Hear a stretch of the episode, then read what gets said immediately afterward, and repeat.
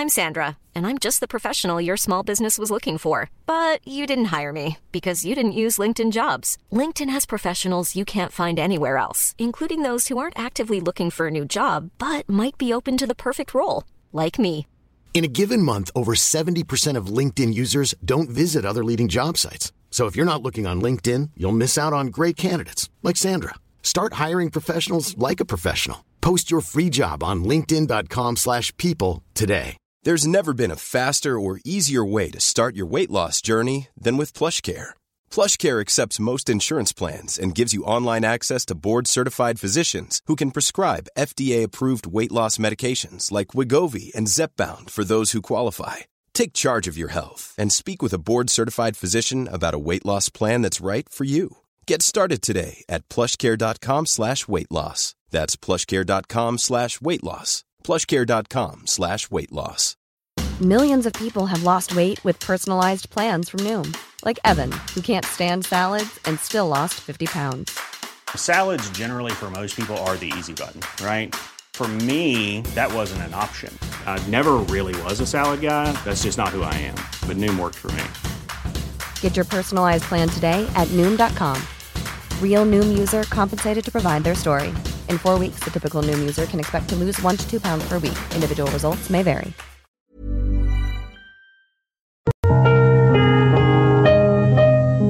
Lettura della Bibbia. Ciclo di conferenze su Proverbi e Siracide, tenute al Centro Culturale San Fedele di Milano nel mese di febbraio-marzo 1989 da Don Gianfranco Ravasi, docente di Sacra Scrittura alla Facoltà Teologica dell'Italia Settentrionale. Quarta conversazione. Sabato 11 marzo. Mio nonno Gesù fu spinto a scrivere. La grande collezione di riflessioni del Siracide.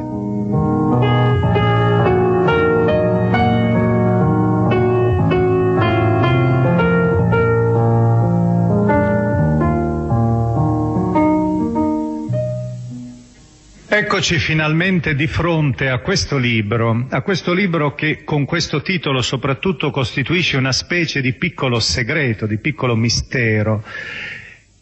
Io vorrei iniziare questa sera, proprio presentando l'autore e l'opera, vorrei iniziare con tre date. Il 1896, il 1956 e il 1964 dopo Cristo. 1896. Siamo al Cairo, in quella che era stata la chiesa di San Michele dei Giacobiti. Nell'882 questa chiesa era stata venduta agli ebrei, dai copti, ed era stata trasformata dagli ebrei nella sinagoga, in una delle sinagoghe principali, la principale del Cairo, nel vecchio quartiere di Fostat. Questa sinagoga, chiesa sinagoga, ha all'altezza del matroneo una strana camera completamente sigillata, senza porte e senza finestre. Vi si accedeva soltanto, vi si accede soltanto attraverso una specie di buco aperto in una delle pareti. Ecco, già nel secolo scorso si usava durante la visita del Cairo, soprattutto da parte dei eh, viaggiatori eh, mitteleuropei o anglosassoni, si usava sostare nell'interno della vecchia Cairo, dove c'erano appunto le testimonianze soprattutto dei copti, anche nell'interno di questa sinagoga. E lo si faceva per una ragione abbastanza curiosa. Per aiutare la gestione della comunità ebraica di questa città si vendevano dei fogli, dei fogli di pergamena, che erano stati in passato dei documenti della comunità o dei libri sacri. Infatti, nell'interno della tradizione giudaica, quando un libro sacro non viene più usato, deve essere di per sé sepolto, sepolto in una maniera particolare, con una specie di rituale, non un seppellimento in terra, ma un particolare rituale che ammetta la sacralità anche dopo la morte del libro, quasi che il libro sia una persona vivente.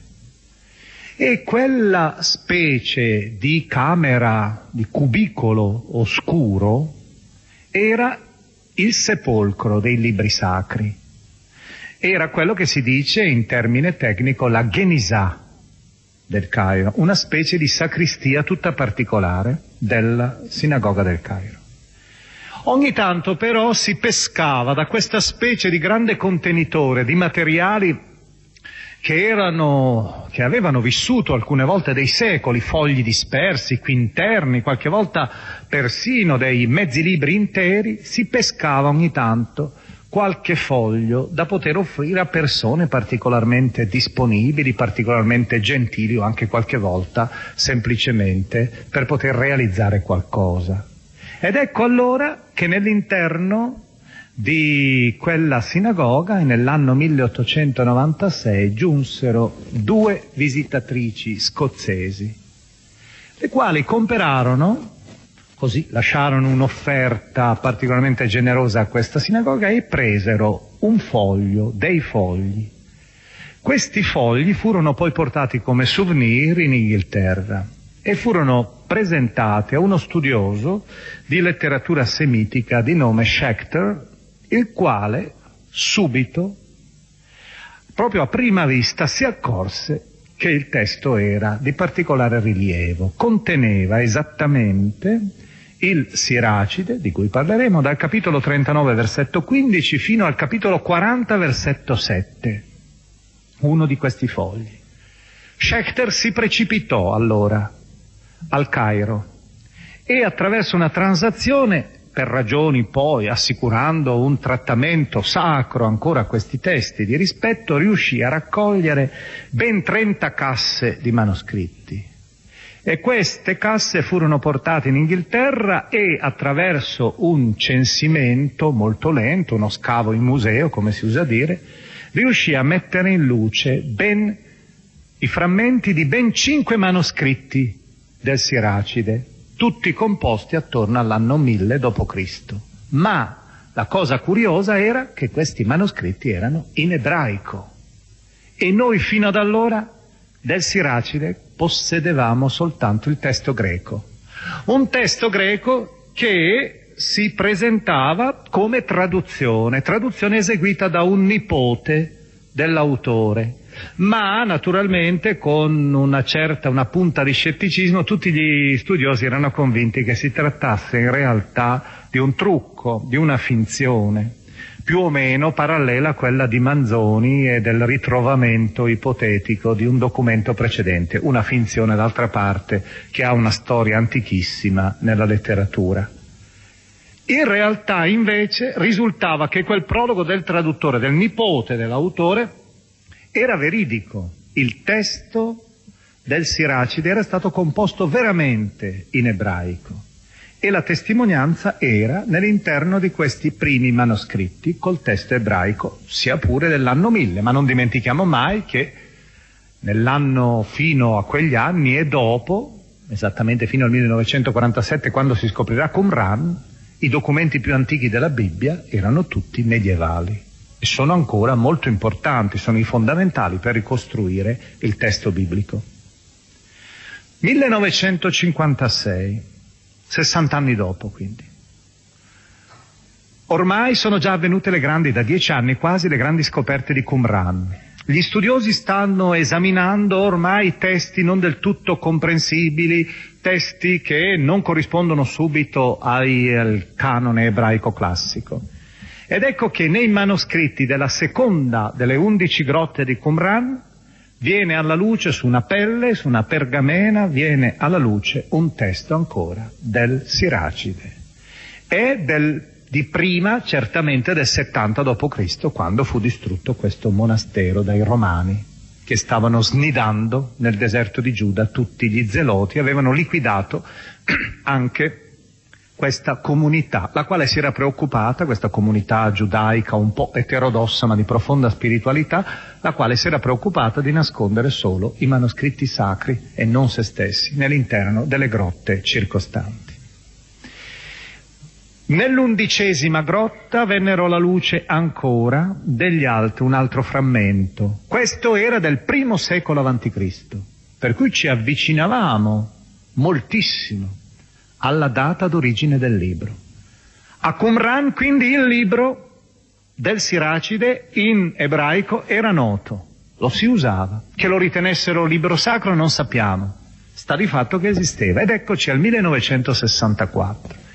Igail Yadin fa questo grande scavo sistematico di Masada, la grande roccaforte della resistenza ebraica, posizione strategica straordinaria, palazzi di Erode incantevoli, le famose ville di Erode sospese su speroni rocciosi sul vuoto nel panorama straordinario, impressionante del Mar Morto.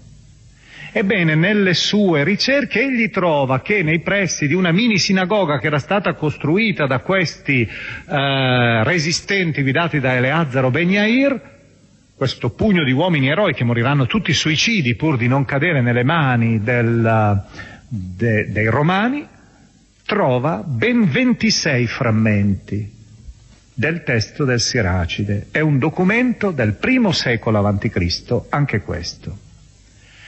Con queste tre date abbiamo avuto la possibilità di ricostruire due terzi dell'originale ebraico di questa opera, opera abbastanza consistente, è di 1616 distici greci. Di questi 1600 distici greci possediamo, ne possediamo ormai in ebraico ben 1098, un numero consistente. Si scioglieva così l'enigma di, del Siracide. Un enigma che però vi voglio inizialmente evocare attraverso una testimonianza diretta la testimonianza appunto del traduttore, il nipote, il quale era nipote di questo Siracide. Il nome Siracide, che è stato adottato con la riforma del Vaticano II anche per noi, è una espressione non del tutto felice. Egli si chiamava, in realtà l'autore, il nonno del traduttore, si chiamava di per sé Gesù il suo nome proprio, il suo cognome era Ben Sira, figlio di Sira. Solo che in greco, per un errore, per un errore, per una tradizione dei copisti, quali usavano tante volte mettere una lettera, che è la prima lettera dell'alfabeto ebraico che voi tutti conoscete perché è famosa, l'Alef, la usavano trascrivere in una maniera che assomigliava alla chi greca, il nome Sira è diventato Sirach, Sirach, donde l'espressione siracide, che deriva dal greco, per un errore però del greco. Il vero nome è Gesù ben Sira. Il nipote scrisse questa premessa, questo prologo. Ascoltiamolo perché è interessante. Molti e profondi insegnamenti ci sono stati dati nella legge, nei profeti e negli altri scritti eh, successivi e per essi si deve lodare Israele come popolo istruito e sapiente. Notate bene una cosa, esiste già la Bibbia. Non so se avete sentito, legge, profeti e scritti. Sono, è la triplice divisione dell'Antico Testamento secondo gli ebrei, la Torah, i profeti, Nevi'im e i libri sapienziali che vengono chiamati in ebraico Ketuvim, che vuol dire scritti. Poiché è necessario che i lettori non si accontentino di divenire competenti solo per se stessi, ma che gli studiosi, anche i profani, possano rendersi utili con la parola e con gli scritti, anche mio nonno Gesù, dedicatosi lungamente alla lettura della legge dei profeti e degli altri libri dei nostri padri, e avendovi conseguito una notevole competenza, fu spinto a scrivere qualche cosa riguardo all'insegnamento e alla sapienza, perché gli amanti del sapere, assimilato anche questo, possano progredire sempre più in una condotta secondo la legge. Siete dunque invitati a farne la lettura con benevolenza e attenzione e a perdonare se Nonostante l'impegno posto nella traduzione, sembrerà che non siamo riusciti a rendere la forza di certe espressioni. Qui c'è una bellissima indicazione, finissima indicazione sul traduttore. Vi ricordate che una volta io vi avevo citato quello che diceva Cervantes, il grande autore di Don Chisciotte e Sancho Panza. E il, nella sua, in una delle sue notazioni sulla difficoltà del tradurre, gli dice che la traduzione è sempre come un arazzo visto dal rovescio. Traduzione è sempre qualcosa che non riesce a rendere ragione di tutta la potenza, di tutta la fragranza, di tutta la genialità dell'originale. Questo autore dice, di fatti, le cose dette in ebraico non hanno la medesima forza quando sono tradotte in altra lingua. E non solamente quest'opera, ma anche la stessa legge, i profeti e il resto dei libri, cita ancora la Bibbia, conservano un vantaggio non piccolo nel testo originale. Per cui veramente possiamo dire che questo nipote è un po' il patrono dei, degli esegeti, dei traduttori, è anche un appello a imparare l'ebraico. Ma ci dà anche un'altra indicazione curiosa. Nell'anno trentottesimo del re Evergete, Venuto in Egitto e fermatomi ivi alquanto, dopo aver scoperto che lo scritto è di grande valore educativo, anch'io ritenni necessario adoperarmi con diligenza e fatica per tradurlo. E dopo avervi dedicato molte veglie e studi in tutto quel tempo, condotto a termine questo libro che pubblico per coloro che all'estero intendano istruirsi conformando i propri costumi per vivere secondo la legge.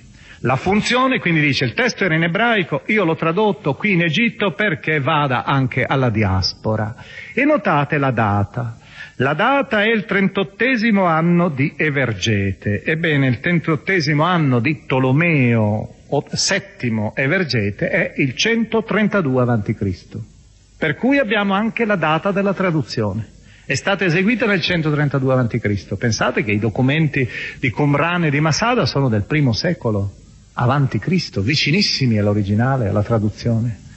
E l'originale deve essere databile attorno al 190-180 avanti Cristo.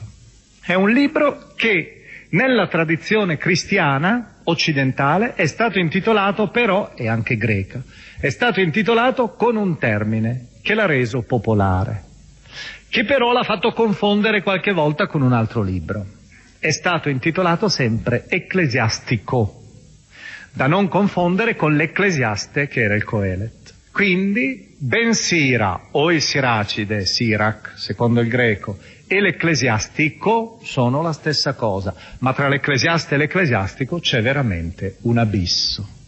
Due mentalità completamente diverse, due orizzonti mentali e spirituali differenti. E possiamo anche dire una cosa, perché questo titolo? Beh, forse probabilmente in parallelo col Coelet, ma anche perché è veramente il libro del Siracide una cava dalla quale si può estrarre tutto quello che si desidera.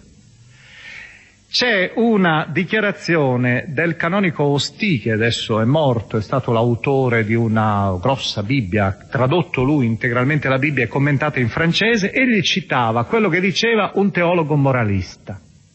L'Ecclesiastico, che libro stupendo, ci si trova tutto ciò che si vuole. Perché i teologi vecchia maniera usavano di solito appoggiare le loro tesi teologiche con delle citazioni bibliche, qualche volta prese fuori contesto, qualche volta prese dalla traduzione della Vulgata, per cui anche estrapolando sempre una frase dal contesto è pericoloso, per di più in una traduzione ma si incontravano, sia pure con questi procedimenti molto liberi, si trovavano con delle tesi che non erano dimostrabili, che nella Bibbia non si è mai parlato di quella tesi, di quell'argomento, di quella questione morale o teologica. Allora che cosa facevano? Il consiglio era andate a vedere nell'ecclesiastico, qualcosa sicuramente c'è, perché ha trattato un po' tutto. Ed è vero questo, egli ha tentato di costruire come una specie di status questionis, come una specie di panoramica, di insieme di tutto ciò che il giudaismo pensava e vedremo in una maniera tutto sommato originale. E io proprio spezzerei una lancia a favore di questo libro perché l'abbiate a rileggere, se, non, se l'avete già letto, con una certa acutezza, con una certa accuratezza e se non l'avete ancora letto a prenderlo in mano perché è di facile, piacevole lettura e ha tanti spunti felici un uomo intellettuale, come vedremo, che ha anche un suo rigore, ma anche una sua bonarietà, quasi. Il libro crea gravi difficoltà agli studiosi, come potete immaginare. Perché? Perché abbiamo da quei famosi manoscritti in giro, giranti, di vario genere, abbiamo non una coincidenza. L'ebraico tante volte è diverso dal testo greco che a noi giunto, perché il testo greco a noi giunto è certamente una rielaborazione della traduzione del nipote, ma il nipote stesso diceva che doveva qualche volta un po' nei confronti del lavoro del nonno, del pappos, come lo chiama lui, il nonno in greco, doveva fare qualche fatica. Per cui abbiamo da un lato il testo greco in due versioni, sostanzialmente in due versioni. Abbiamo da un'altra parte il testo ebraico, che qualche volta ha anche qualche pezzo in più. Nel capitolo 51 per esempio c'è un inno in più in ebraico, molto bello tra l'altro, modellato sul Salmo 136, eterno è il suo amore per noi, un canto rituale sembra, corale. Abbiamo poi la traduzione siriaca del Siracide la pescitta cosiddetta, la quale ha un altro, un altro testo in qualche punto. E poi abbiamo anche diversità nella numerazione dei capitoli, dei versetti, per cui è veramente il pascolo del divertimento, dell'acribia del filologo e dello studioso, di esegesi. È stato escluso dal canone ebraico. Perché il canone ebraico è stato fissato nel 90 d.C. a Yamnia, lungo il litorale mediterraneo della, della Palestina. A Yamnia sono stati scelti, è stato scelto come criterio fondamentale la composizione in ebraico. Probabilmente già allora il testo del Siracide non era più noto, o forse in ebraico, nell'originale, o forse anche si è discusso e lo si è estrapolato dal canone. I cattolici hanno adottato invece il canone greco e nel canone greco degli alessandrini c'era i protestanti hanno adottato invece il canone ebraico, per cui per i protestanti non è un libro ispirato, anche se un libro degno di grande rispetto, come dicevano già nella tradizione protestante e nella stessa tradizione giudaica. È quindi un libro, come si usa dire tecnicamente, a partire dal Cinquecento, con un'espressione coniata da un teologo rinascimentale Sisto Senese, è un libro deuterocanonico, anche per i cattolici. Per i protestanti invece è un libro, tra virgolette, apocrifo, anche se con una dignità superiore agli altri apocrifi. Ecco, fatto questo, parlato del testo, sciolto l'enigma concreto della storia, credo tutto sommato semplice, del Siracide, ecco davanti a noi l'autore. E a proposito dell'autore, ecco un ritratto, un ritratto offerto da lui stesso, in pratica, Capitolo cinquantesimo, versetti 27 e 29. Egli era veramente il direttore di un'accademia, era uno scriba, era un docente. Una dottrina di sapienza e di scienza ha condensato in questo libro Gesù, figlio di Sira, figlio di Eleazzaro di Gerusalemme, che ha riversato come pioggia la sapienza dal cuore Beato chi mediterà queste cose, le fissi bene nel cuore e diventerà saggio, se le metterà in pratica sarà forte in tutto, perché la luce del Signore è la sua strada. Poche righe dopo, in 51-23, si dirà, avvicinatevi voi che siete senza istruzione, prendete dimora nella mia scuola. Nella mia scuola. Ha la convinzione quindi di essere veramente un vero e proprio maestro. E probabilmente siamo in un periodo in cui anche in Israele si costituivano come delle piccole facoltà, come dei piccoli collegi rabbinici, delle vere e proprie scuole, dei seminari, e Siracide era uno di questi maestri. Ora vediamo un po' il suo volto, la sua mentalità, il suo modo di, di procedere, di ragionare, di, di vedere e di leggere la cosa. Si troveranno delle cose molto curiose troveremo anche un po', direi quasi, il volto umano del Siracide. Prima di tutto, egli è un uomo che ha viaggiato. Lo dice esplicitamente per far vedere che la sua esperienza non è chiusa nell'interno di una scuola, nell'interno soprattutto della Palestina, nell'interno soltanto della terra giudaica, Egli ha visto anche altrove, ha visto il mondo ed eccoci le sue parole. Chi ha viaggiato, scrive nel capitolo 34, versetti 9 e 12, io vorrei leggere alcuni brani questa sera per farlo parlare dal vivo, autopresentarsi. Chi ha viaggiato, scrive, conosce molte cose, Chi ha molta esperienza parlerà con intelligenza. Chi non ha avuto delle prove poco conosce. Chi ha viaggiato ha accresciuto l'accortezza. Ho visto molte cose nei miei viaggi. Il mio sapere è più che le mie parole. Spesso ho corso pericoli mortali, ma sono stato salvato grazie alla mia esperienza. 34, 9, 12. Ma soprattutto egli è, si disegna come un intellettuale. È un intellettuale anche orgoglioso, orgoglioso di essere un intellettuale. È una cosa abbastanza mh, curiosa, anche un pochino fastidiosa, forse questa per noi, soprattutto con la nostra sensibilità, però apparteneva un po' ai luoghi comuni non solo di Israele, ma tutto dall'antico Oriente, celebrare l'intellettuale e riconoscere che il poveraccio che deve invece fare l'operaio è un essere ben infelice, ben misero, non avrà la possibilità di salire verso i grandi cieli del sapere. I capitoli 38-39 mettono in luce un po' questo aspetto. Non era un genio, quindi, il Siracide. Anche queste piccole vanità ce lo fanno più vicino, più umano.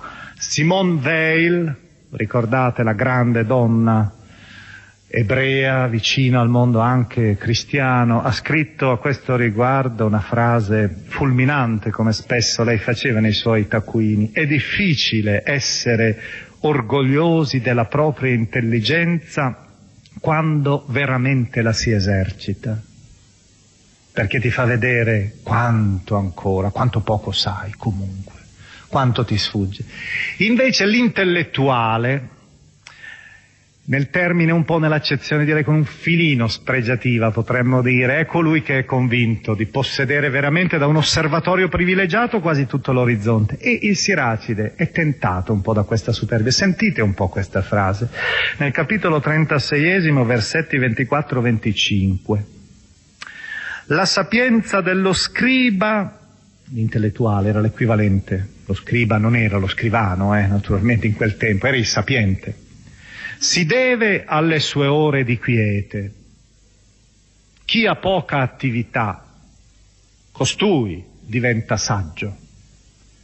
Come potrà diventare saggio, sapiente, chi maneggia l'aratro e si vanta di brandire un pungolo? E più avanti dice, e parla solo di vitelli.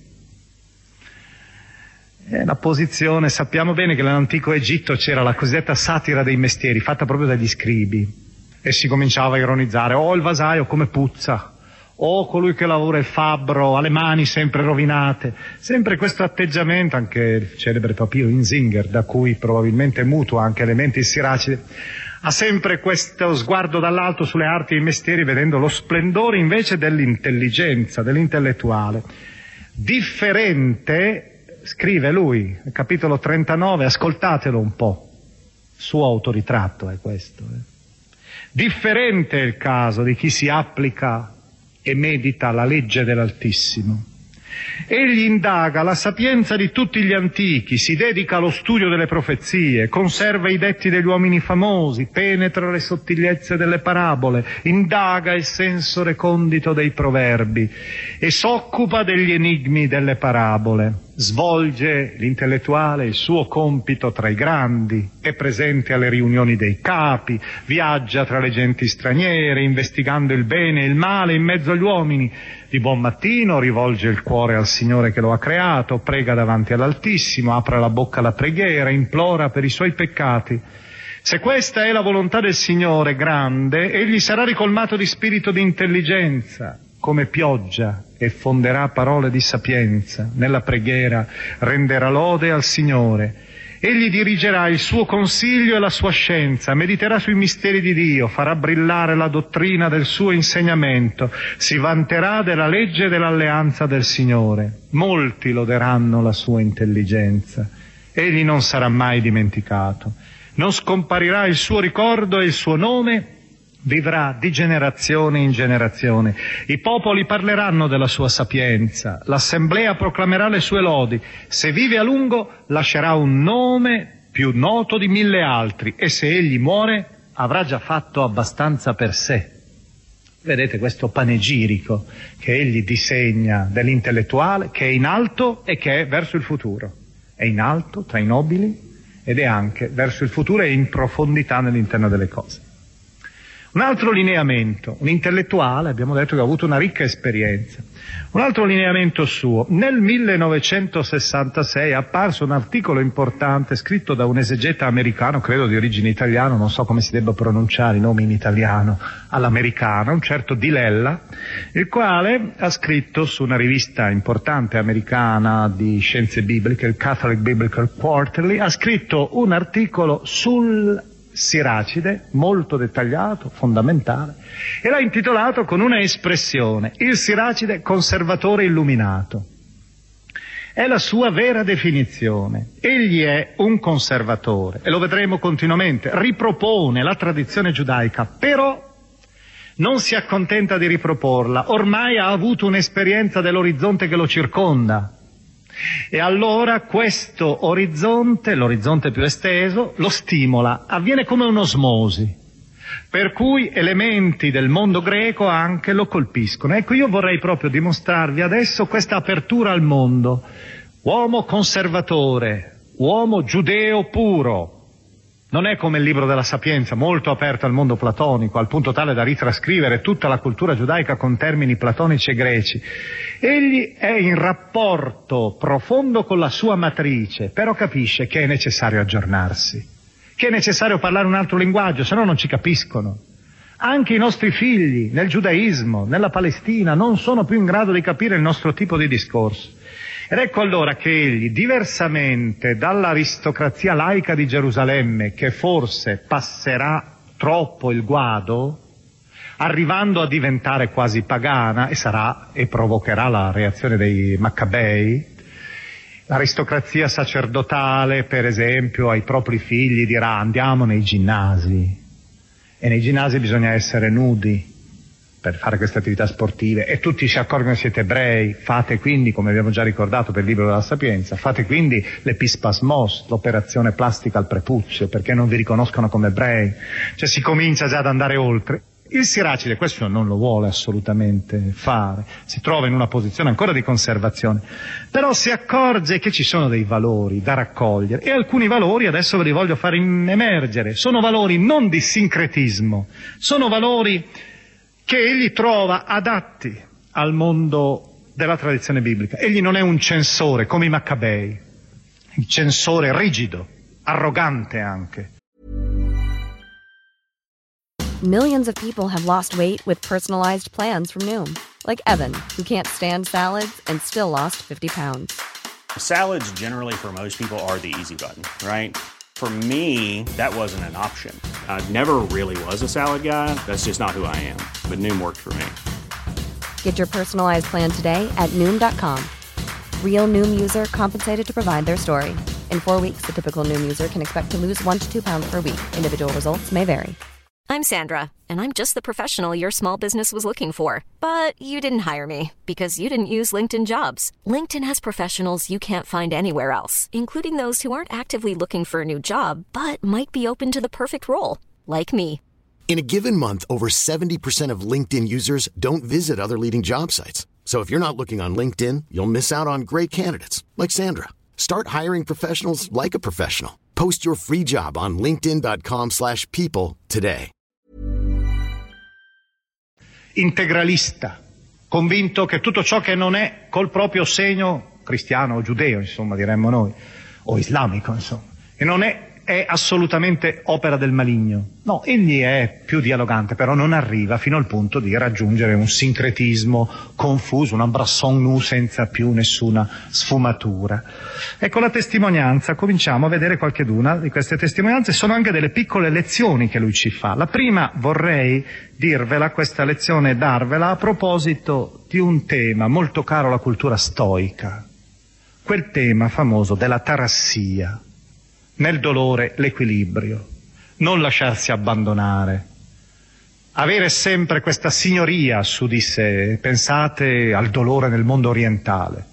Questa esplosione ancora oggi, se si vede un funerale nel mondo orientale, è veramente un'esplosione, un'esplosione corale che non è assolutamente retorica, anche se a noi sembra così, perché però ha dei canoni, dei canoni fissi, bisogna gridare in una certa maniera, ci sono le lamentatrici che ci commuovono più dei parenti se si assiste. Cioè esiste un po' questo atteggiamento sempre della nota sopra il rigo. Ecco che cosa egli scrive, qui si sente l'influsso del mondo greco. Siamo nel capitolo 38 dal versetto 16 al 23. Figlio, versa lacrime sul tuo morto. E come uno che soffre crudelmente inizia il tuo lamento, il lamento funebre.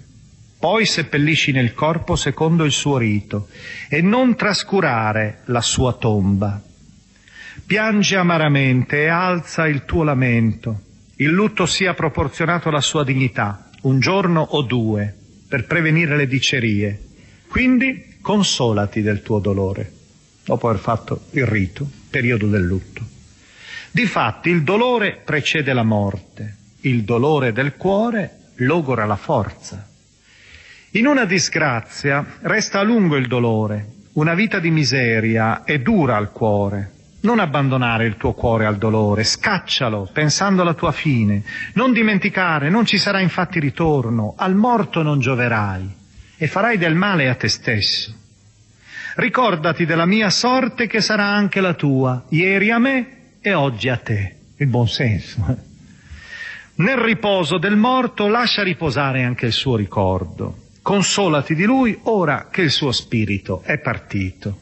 Una consolazione proprio un po' da buon senso, quasi qualche volta un pochino, sia detto tra parentesi, da parroco che consola il fedele che ha perso qualche d'uno. Moderazione, equilibrio, dominio di sé, temperanza, umiltà, sono un po' alcune caratteristiche che egli assume, respira dal mondo greco. E qualche volta anche una cosa a cui io non ho voluto accennare tanto nel libro dei proverbi, ma sulla quale vorrei insistere ora. Noi eh, ho fatto un cenno, ma non con particolare insistenza, la questione della buona educazione, la questione dello stile non essere mai persone volgari anche quando si è quasi nell'interno delle proprie quattro mura. Anche l'educazione fa parte della risposta a Dio, la buona educazione. E qui hanno tutti da imparare, io credo, soprattutto in questo mondo attuale, in cui domina proprio, e i giovani ne sono proprio, bisogna dirlo, un triste emblema in questo senso, domina l'imbarbarimento, domina la cattiva educazione, che alcune volte non è neppure cattiveria, è proprio lo stile, lo stile sciamanato, volgare, imbarbarito. Ecco, questa cosa il Coele, tal Coele dà fastidio. Ed egli lo esprime molto bene per esempio, faccio solo un esempio molto gustoso, capitolo 37, versetti 29 e 31. Non essere ingordo per qualsiasi ghiottoneria, non ti gettare sulle vivande, perché l'abuso dei cibi causa malattie, l'ingordigia provoca coliche. Molti sono morti per ingordigia, chi si controlla vivrà a lungo una norma sulla dieta, niente meno.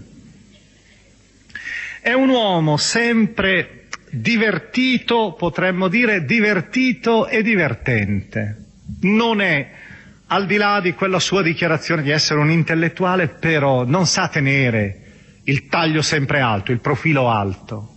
È un uomo che si rende poi simpatico col suo modo di, uh, re, di mettersi in relazione con chi l'ascolta. Ecco, c'è un elemento che spesso si intravede nell'interno, è difficile quantificarlo, esprimerlo, però ve ne accorgerete. È quello del dire, ma non ti preoccupare troppo di quello che si dice di te, basta che tu ti dimostri rigoroso, sereno, una certa serenità. Il nequid nimis, non andare oltre, non esagerare, mantieni sempre e non ti preoccupare se nel tuo rigore ci siano quelli che hanno qualcosa da ricamarci attorno. È bello questo, io esprimerei questa sensazione che io provo leggendo il Siracide, questo stile che è poco, non si trova facilmente all'interno della Bibbia, ma è tipico della letteratura sapienziale, ma soprattutto con connotati di tipo greco, lo esprimerei bene con quella in, indicazione divertentissima, sapienziale, del mondo giudaico tradizionale sapienziale, quale, nel quale si scrive, il maestro, il rabbì una volta, sembrava non essere assolutamente toccato da ciò che la gente pensava di lui, pur essendo un rigorosissimo osservante. Quando i discepoli gli chiesero come avesse raggiunto questo grado di libertà interiore, egli rise forte e disse, fino a vent'anni non mi è importato nulla di cosa la gente pensasse di me. Proprio il giovane che ignora disprezza. Dopo i vent'anni mi preoccupavo immensamente di cosa pensassero i miei vicini. Poi un giorno, dopo i cinquant'anni, capii improvvisamente che essi non pensavano minimamente a me. E eh, questa è la tradizione rabbinica. Potremmo anche dire che nell'interno del Coelet si trova, dell'Ecclesiastico, del Siracide, si trovano anche degli elementi innovatori desunti dal mondo orientale, dal mondo greco soprattutto, in correzione rispetto alla teologia giudaica classica. Faccio un esempio, un esempio molto interessante, secondo me anche divertente, perché toccherà una categoria che è qui presente in mezzo a noi una categoria ben rappresentata, lo so perché ho anche degli amici, amici carissimi tra l'altro. Nella teologia della retribuzione dell'Antico Testamento si affermava che il principio che reggeva tutta la storia era il famoso principio del binomio delitto-castigo. Se tu pecchi, soffri. Evidentemente potevo fare il movimento inverso, quale? Se tu soffri, è segno che hai peccato. Vedi il Salmo 38, è un malato di lebbra, probabilmente, purulente fetide sono le mie piaghe, dice, e subito dice, oh quanto ho peccato, Signore perdonami. E tutta la sua preghiera è quella. Non si sogna neppure vagamente di chiamare un medico. Cioè è segno che è una questione teologica. Il Siracide, senza abbandonare, lo sentirete questa cosa, però introduce ormai la funzione del medico, del farmacista, della farmacopea, eccetera.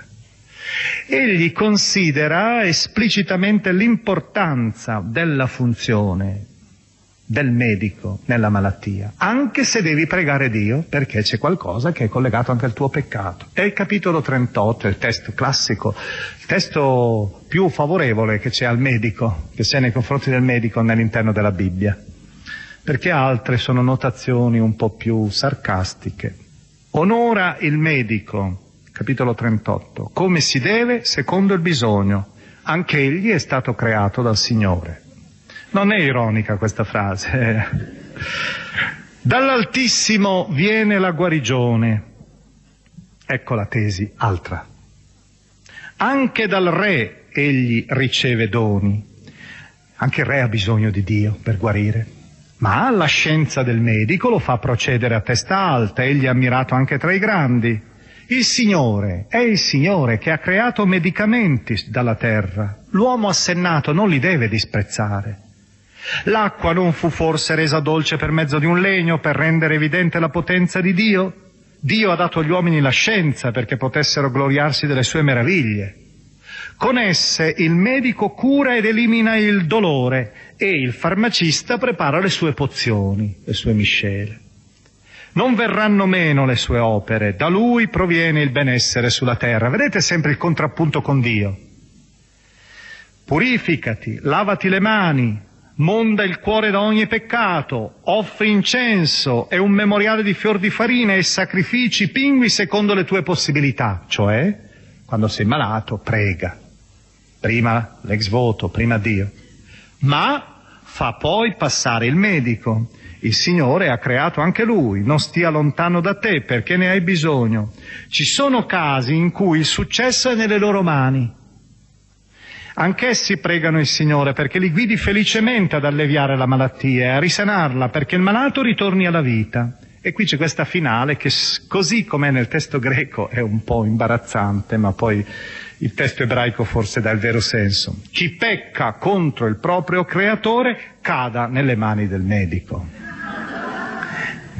Naturalmente il senso non è quello che tutti voi avete testimoniato con questa fiducia nei confronti dei vostri medici, ma è invece un altro. Probabilmente sempre si ricorda che se tu pecchi avrai una malattia e quindi il medico dovrà essere al tuo capezzale. Ma forse il testo ebraico dice così, e sarebbe una lode del medico questa pecca di fronte al creatore chi fa il supponente, il forte, non volendolo, davanti al medico. Una visione tutta diversa, parlare del medico, della cultura, eh, pensiamo a Galeno, certo, tutta la cultura diversa, Ippocrate, è la cultura greca però, non ebraica, per il quale la, la, la, la medicina era magia soprattutto, se volete, era sciamanismo, era eventualmente qualcosa che assomigliava al rituale, al sacramentale nostro. C'è poi un altro tema che è molto greco, anche questo molto importante, è quello che viene sviluppato limpidamente in un testo che io ho avuto occasione di citare in altri contesti, quello del capitolo quindicesimo, il testo riguardante la libertà. Capitolo quindicesimo, versetti 11-17. È veramente un'analisi dettagliata, ormai una formulazione quasi tecnica della libertà della libertà di scelta, delle scelte minori e delle scelte decisive. L'autore anche in altri punti sente profondamente questo aspetto, che era presente anche nella Bibbia, lo sappiamo bene, basti vedere Genesi 2-3, l'albero della conoscenza del bene e del male, la scelta dell'uomo. Però formulato in questa maniera ha il sapore proprio della riflessione filosofica greca. Certo è che è per l'autore anche qualcosa di drammatico potremmo dire con una poesia di Turoldo, sempre sul ciglio dei due abissi tu devi camminare e non sapere quale, soluz- quale seduzione, se del nulla o del tutto, ti abbatterà. Sei su, su questo crinale, e ci sono un po' queste due seduzioni, che sono anche un po' come le due grandi scelte. Quale dei due ti sedurrà? quella del nulla o quella del tutto? Ecco le parole del Siracide. Non dire mi sono ribellato per colpa del Signore, perché ciò che egli detesta sei tu che non devi farlo. Non dire egli mi ha sviato, perché egli non ha bisogno di un peccatore. Il Signore odia ogni abominio, esso non è voluto da chi teme Dio. Egli, e qui comincia la descrizione dell'uomo, egli da principio creò l'uomo e lo lasciò in balia del suo proprio volere. Se vuoi osserverai i comandamenti. L'essere fedele dipenderà dal tuo buon volere. Egli ti ha posto davanti il fuoco e l'acqua. Là dove vuoi tu stenderai la tua mano. Davanti agli uomini stanno la vita e la morte. A ognuno sarà dato ciò che a lui piacerà. E vedete proprio quest'uomo davanti alle due scelte. Beh, certo, scegliere tra il fuoco e l'acqua è importante, però non è ancora del tutto decisivo. Ma quando tu scegli tra la vita e la morte, allora sì, sei arrivato al vertice, sei nel punto più tragico, più drammatico. Ecco, e a questo punto passiamo, allora iniziamo quello che continueremo anche la prossima volta in queste, questo ultimo tempo che abbiamo a disposizione per presentare al di là di questa immagine che abbiamo delineato, l'immagine di un intellettuale, un intellettuale però con una punta di orgoglio, però al tempo stesso concretamente più vicino di quanto egli dica nel suo ritratto all'uomo, attento alla tradizione giudaica, conservatore, però anche aperto alle innovazioni, preoccupato di offrire un messaggio che possa essere raccolto anche dalla cultura ambiente, è il famoso principio della comunicazione, è uno dei grandi drammi della religione del nostro tempo, della religione cristiana. Noi siamo, abbiamo perso alcuni decenni, possiamo dire, nel comunicare con la cultura ambiente, siamo andati avanti con il nostro linguaggio, con le nostre chiese, con il nostro mondo, con le nostre espressioni che per noi sono chiarissime, ma dette fuori non, sono incomprensibili tutta una trasposizione di linguaggio, una vera e propria transculturalizzazione, un dialogo profondo. Ecco, Co- eh, Coelet l'aveva rifiutato come principio, quasi dicendo che in pratica è inutile, anche se lui conosceva bene la cultura greca. Il Siracide lo tenta, il punto terminale sarà quello della sapienza, la quale farà un vero e proprio linguaggio nuovo per la dottrina antica, rivestire in forme nuove il messaggio antico ricevuto.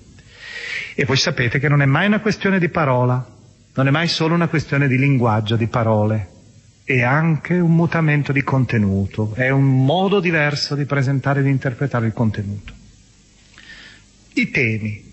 Ma vedrete, nella vostra lettura e vedremo anche noi, abbiamo tutto veramente un orizzonte immenso, passate dal Galateo alla giustizia, al tema della giustizia, dalla salute alla pigrizia, alla stupidità, dalla parola all'amicizia, dai poveri all'amore, dal culto alla vita, dalla collera all'abilità politica ed economica, alla donna anche a cui dedica, nella tradizione che abbiamo già ricordato, ben due capitoli, capitoli 25 e 26, in positivo e negativo, anche con una descrizione molto solenne e affascinata della donna come egli la sogna, la sua donna, probabilmente avendo avuto un nipote, quindi essendo nonno si era sposato. C'è anche qualche volta un filo pessimistico. Ecco, questo io ve lo vorrei ricordare perché apparentemente la lettura che noi faremo e l'impressione che continuamente avremo è quella di un uomo che ha raggiunto la pace dei sensi, che si è riconciliato col mondo, si è riconciliato con la vita, tutto è bello e affascinante, come la tradizione dei proverbi, basta soltanto rispettare le regole e il mondo resta come un ricamo, un ricamo incantevole. In realtà egli è sempre un sapiente e i sapienti sono sempre moralisti, ma nel senso nobile del termine. Certo, io posso chiamare moralista l'ecclesiaste, il Coelet, comparandolo a un Montaigne, comparandolo a Pascal, comparandolo alla Rochefoucauld. Siracide no, non arriva a questi livelli. È più un moralista qualche volta ibridato, segnato dal buonsenso dal criterio, ma questo criterio, pericoloso certe volte, è però tale da non impedirgli, questa sua centralità del pensiero quasi, da non impedirgli di vedere che la vita non è sufficientemente spiegata dall'osservanza solo delle regole. Possiamo osservare tutte le regole, ma qualcosa sempre deborda. C'è un coefficiente di imprevisto, di improbabile. E c'è soprattutto una certa, un certo rischio, un certo pericolo, un certo incubo nei confronti di due realtà. Il peccato e la morte. L'uomo e la sua miseria nascosta e la morte. Ecco, io vorrei proprio ricordarvi soprattutto questo tema, il tema della morte, così come la presenta il Siracide con delle pennellate che sono quasi coeletiche, sono pessimistiche. Nei confronti dell'uomo c'è, vedremo la prossima volta, mol- ci sono molte pagine in cui si denunciano i peccati, sempre con garbo, ma si denunciano. C'è anche qualche punta di ironia, come possiamo dire che qualche volta anche egli sposa un po' l'atteggiamento di qualche moralista del nostro tempo. Io lo comparerei un po' il Siracide con le distanze di tempo, di mentalità e soprattutto anche di visione del mondo. Certe volte a certi aforismi di Sciascia, di Leonardo Sciascia, con le debite distanze. Sciascia non è un grandissimo, certamente, con tutta la fama che ha, però non possiamo uh, metterlo al pari gran, alla pari dei grandi moralisti. Un moralista un po' da prospettiva forse più ridotta. Ecco, frase, una frase di questo genere, per esempio, è, rende forse l'idea del, del, Siracide. È una frase che io traggo dal Il Cavaliere e la Morte, l'ultimo scritto, recentissimo, racconto lungo, romanzo breve di Shash. Il diavolo era talmente stanco da lasciar tutto agli uomini che sapevano fare meglio di lui. Ecco, Siracide qualche volta è convinto che l'umanità a questo punto, però subito dopo egli ritorna a celebrare invece la grandezza dell'uomo, la meraviglia della legge, del rispetto, di una società armonica e così via.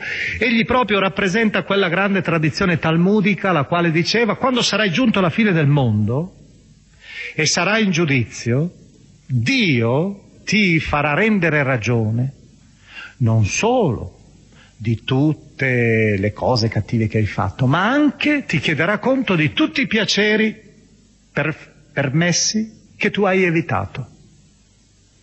Cioè anche questo aspetto del godere la vita, dell'avere anche, del vedere che ci sono tante cose meravigliose all'interno dell'esistenza, è tipico. Ma vediamo il tema della morte. 736. Questa frase è diventata un proverbio tipico della tradizione cristiana che conoscete anche voi a memoria, era il vero punto di partenza di tutte le prediche quando si usava anticamente fare gli esercizi spirituali con la celebre pre o il ritiro con la predica sulla morte. Nella tradizione classica, l'apparecchio alla morte, cosiddetto, si citava sempre 736. In tutte le tue opere ricordati della tua fine e non cadrai mai nel peccato ricordare la morte come lezione di vita. Montaigne ha frasi del genere. Montaigne dice chi avrà continuamente, chi avrà imparato a morire ha disimparato a servire. E non ha più quegli incubi, quelle paure, quelle piccinerie proprio dell'uomo che è sempre proteso a vedere i suoi giorni che fuggono e allora dopo comincia magari cinque anni prima a non fare più nulla perché è vicina la morte, quindi lamenti e quindi si sente in ansia. No, chi ha imparato a morire ha disimparato a servire, ad essere schiavo di queste cose. 17-27. Tutti gli uomini sono terra e cenere. Una descrizione questa proprio un pochino quasi coeletica. Gli uomini sono terra e cenere in ultima analisi. Però subito dopo si mette a cantare anche lo splendore invece dei godimenti della vita. 14, 17, 18. Questo è forse il testo più poetico che l'autore ha e anche più calmo, più tenue sulla morte. Come vedrete, proprio nella prima battuta c'è sempre quel buon senso iniziale da cui si parte, su cui costruisce. 14, 17, 18. È una legge da sempre. Certo, si deve morire. Come foglie verdi su un albero frondoso, le une lascia cadere, altre ne fa spuntare, lo stesso avviene per la generazione di carne e di sangue. Le une muoiono, le altre nascono. Vedete questa bella immagine delle foglie? Un'immagine tra l'altro che respira anche il mondo greco, Mimnermo, che respira anche però Coelet. Chissà se ha conosciuto Coelet il Siracide, perché proprio nel capitolo primo si parla delle generazioni di Coelet, delle generazioni che continuano a fluire, una se ne va, ne arriva un'altra su una terra irrimediabilmente uguale. Ecco, e oltre la morte, Coelet aveva detto prima che c'è il silenzio, non c'è nulla. Vi ricordate la famosa pagina del capitolo terzo di Coele? Chi ti dice che il respiro tuo, quello dell'uomo deve salire verso l'alto e quello dell'animale deve scendere nella polvere? No, tutte e due. Andiamo a spegnerci nella polvere, perché dalla polvere siamo venuti e alla polvere ritorniamo e lo spirito viene ritirato da Dio, che è il principio vitale, eh? se lo prende Dio che te l'aveva messo quando ti aveva creato, insufflandotelo. Siracide che cosa dice? Non dice nulla. Anch'egli si collega alla tradizione, a una certa tradizione veterotestamentaria che sul dopo la morte preferisce tacere. Non essere negativo, magari come Siracide, ma essere. Secondo me eh, l'immagine, la posizione di, del Siracide nei confronti della morte, di ciò che c'è dopo, potrebbe essere ben rappresentata con una frase di Borges, anche lui un uomo molto sospeso. In spagnolo suona così, molto bello, tra l'altro in spagnolo, quindi lo sentiamo. Facilissimo. Siento un poco de vertigo. No estoy acostumbrado a la eternidad. Sento come una specie di vertigine, io non sono abituato all'eternità. Quando si parla di queste cose, meglio ritirarsi e non dire. E abbiamo a questo punto la nostra conclusione, che è un aprirci su ciò che useremo proprio in apertura la prossima volta. Siracide ci saluta dopo questa prima incursione nel suo messaggio, un messaggio, come avete visto, caratteristico di un uomo che ha guardato un po' tutte le sfaccettature dell'esistenza, ci saluta questa sera e ci saluterà quasi sempre nelle letture e vi prego di tenere presente sempre questa cosa come una specie di lampada per il suo pensiero, con un passo, un testo di grande importanza che noi leggeremo accuratamente la prossima volta. Si tratta del capitolo ventiquattresimo, è un grande inno solenne. È un inno nel quale noi vediamo passare e sfilare davanti ai nostri occhi i cieli. Vediamo sfilare davanti ai nostri occhi le tende di Giacobbe, il colle di Sion. Vediamo immagini di parchi incantevoli. 14 alberi esotici li popolano. Vedremo passare davanti ai nostri occhi immagini di cibi, cibi preliba- prelibati, affascinanti. Vedremo davanti a noi distese di canali, reticoli di canali, canali freschissimi d'acqua, torrenti, ruscelli, una specie di paradiso terrestre. E vedremo alla fine sorgere una luce, un sole stupendo, che illumina e bagna questo vero e proprio paradiso. Che cos'è questo ritratto? A che cosa serve? L'autore lo usa per descrivere la sapienza. E allora idealmente dovreste sovrapporre questo ritratto, questa immagine, questo quadro, questa specie di veduta che l'autore ci presenta, che leggeremo nella nostra prossima conferenza, dovreste sovrapporlo a quell'altro testo, a Proverbi 8 con la danza della creazione. Ma c'è una differenza fondamentale. E questa differenza fondamentale è proprio nell'interno di un versetto, che è il versetto nodale.